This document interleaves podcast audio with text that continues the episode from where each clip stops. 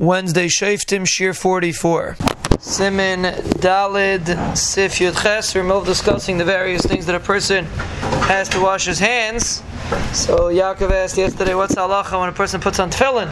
Very common, a person puts on tefillin. So the halacha is only if you scratch your head. If you touch your hair, akaponim in place where it's not open, it's not a problem. If you touch your hair under yarmulke, you have to wash your hands. But if you touch your hair where because it's very sweaty over there. But if you touch your hair, stam on the side of your head, you don't have to wash your hands. If you scratch your head, then you're mechayiv to wash your hands. So when a person or a person touches his arm, he's mechayiv to wash his hands. When a person puts on tefillin, generally speaking, a person will touch his arm, or maybe scratch his head, or put his head, put his hand in the area that's under the yarmulke, which would be considered uh, sweaty, and you'd have to wash your hands. So what does a person do? So there are some people that are machmer taka to wash their hands after they put on tefillin.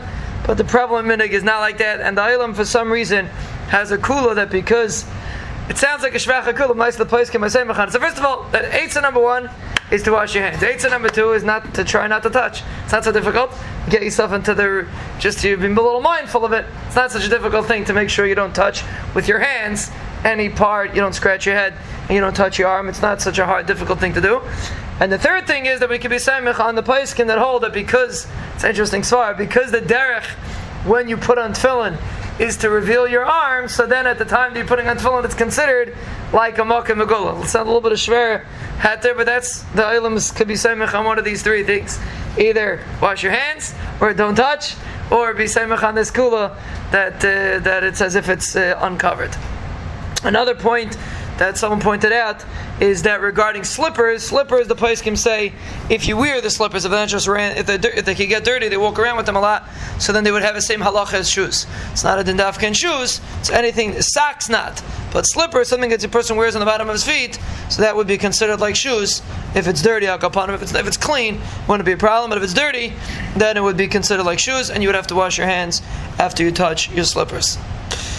So that's where so we left off in a gear baragla person touches his feet, bereisha person scratches his head. So also a person should eat but on that scratching head, you have to wash your hands.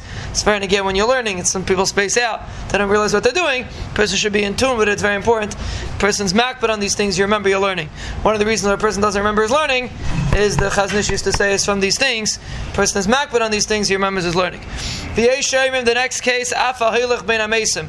Person goes to the base of Kvaris, person is mechayiv to wash his hands, and the Mishnah says that the aruchas rois that walk with the people that leave, and therefore a person should wash his hands. And he says some people even wash their face when they leave a base hakvaris. Actually, interesting. The Vilna Gaon was very makbid not to go to base hakvaris because of this reason. Never, he never went to base hakvaris because of this reason that he um, he held it was uh, ruchas rice, and it says one time he went and he held he was genizikt.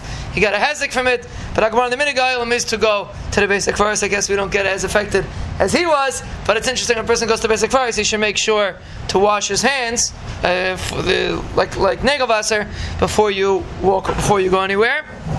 That's the next Yeshayim. Umi shenaga b'meis, person touches the mace. Not so, hopefully not so relevant. Umi shemafli ke. Also, one, I, one point Mishnah Berurah mentions over here is lavaya. Chmaltzan, a person goes to lavaya, so then the minig is to wash your, uh, wash your hands.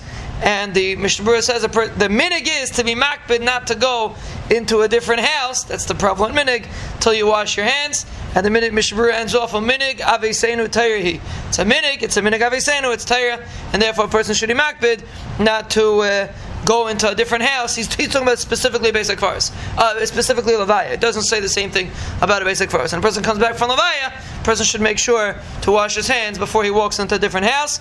Minig avisenu